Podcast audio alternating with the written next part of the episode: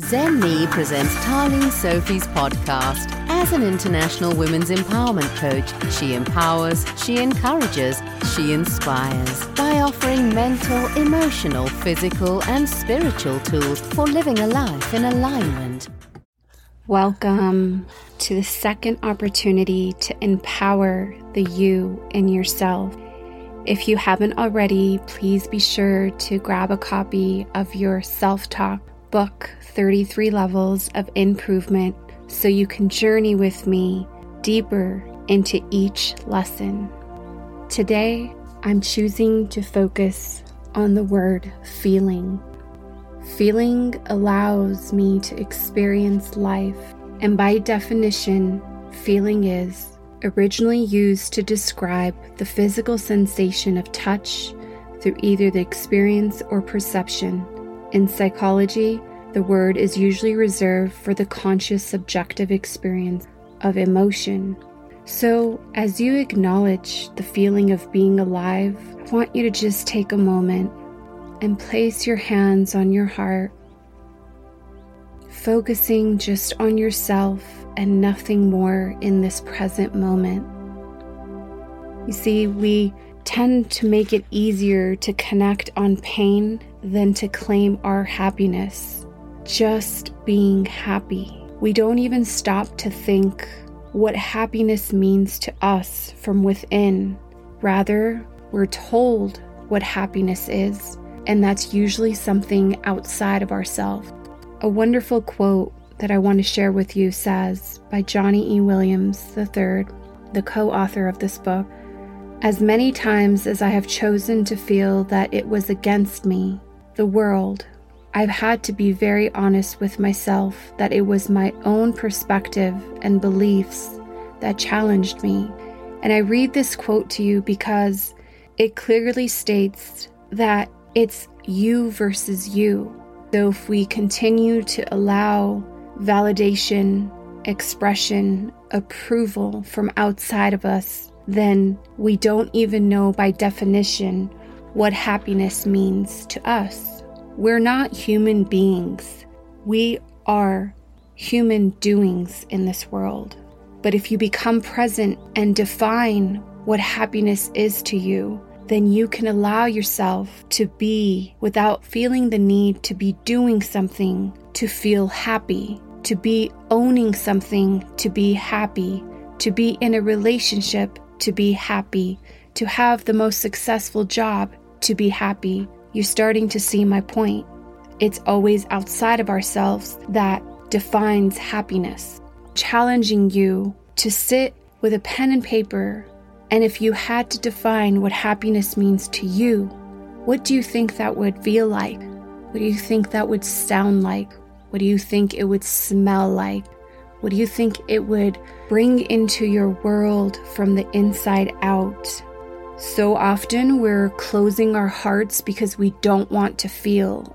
And again, we connect on pain, suffering, past circumstances, and we drag on those frequencies, vibrations, and events that no longer are connected to who we are and are becoming each and every day, thus slowing down our way of life, our thoughts, our feelings, and we become disconnected. So rather than saying, I'm feeling pain, frustration, anger, jealousy, rage, resentment, why not connect on love, compassion, freedom, joy, laughter? Do you think that feelings are just words that trigger the mind to connect or disconnect from the heart? I'll ask you that one more time. Do you think feelings are just words that trigger the mind to connect to or disconnect from the heart? If you'd like to follow along, this is on page 48 as I summarize feelings. It's suggested you become aware of the cycles that continue to reoccur in your life, and without judging the self, sitting with that discomfort of whatever that feeling is, and become excited that finally you can connect the thought, the feeling, to an outcome that you have a choice and control over, which is ultimately self. We hand out our control to others, whether it's a partnership, whether it's a friendship, whether it's a career, whether it's our children, and we let them define what feeling means to us. We let them push our buttons like a remote control. It is solely your responsibility on how you choose to receive projection from someone else and how you outwardly choose to express your emotions that are within you. And know that each and every word you use to express your feelings will ultimately tell your body what you want to experience and generate as a vibrational match. Your body doesn't know the difference between an actual event taking place or if you're just thinking of it. Again, thought plus feeling equals outcome, good or bad. You always have the polarity. They become trapped emotions within our bodies. And scientifically proven, our bodies are 70 to 80% water, and water holds memory. If you'd like to do more research on this, you can look into Dr. Emoto, who does beautiful illustrations on YouTube about talking negatively to water and talking positively to water. What do you think within this book, Self-Talk, you're doing to yourself, either negatively or positively? This moment we're talking about feelings, and you have the choice of how you show up in your own life, whether getting to the root of why you're feeling what you're feeling or continuing to experience the symptoms. And then, do you choose to numb them, or do you choose to sit with them, with that discomfort that I was sharing about earlier? Whether it's good or bad, when it's high, and when it's low, but there's always going to be the balance in between. Another fact is that 95% of our day is operated from our subconscious beliefs. And if that is the case, then you are operating on autopilot from the moment you wake up if you don't make conscious effort and decisions on how you're going to feel, how your day is going to be, regardless of what shows up, and you are on autopilot, allowing life to happen to you instead of for you. And 5% of that is from our conscious awareness of how we make decisions on how we feel and express ourselves, whether we react or we respond, whether we choose to live past circumstances or we choose to stay in a new day, a new life, new experience, new emotions.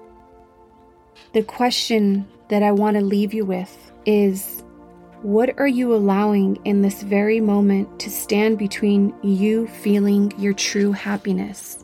And I'm not talking about the fairy tale stories. I'm not talking about vacationing all over the world. But if you had just you and nothing else around you, what defines your happiness? Is it being outdoor in nature? Is it journaling? Is it cooking nutritious food for yourself? How are you choosing to love on yourself? How are you choosing your feelings and emotions each and every day? Subconsciously on autopilot or consciously with awareness, because you are worthy of a story worth loving.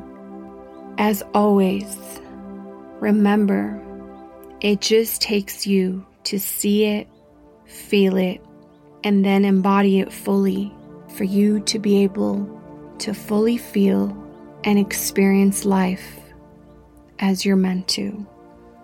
Until we meet again. Make sure to download the Zen Me Women's Empowerment app on Apple and Android devices. Be well.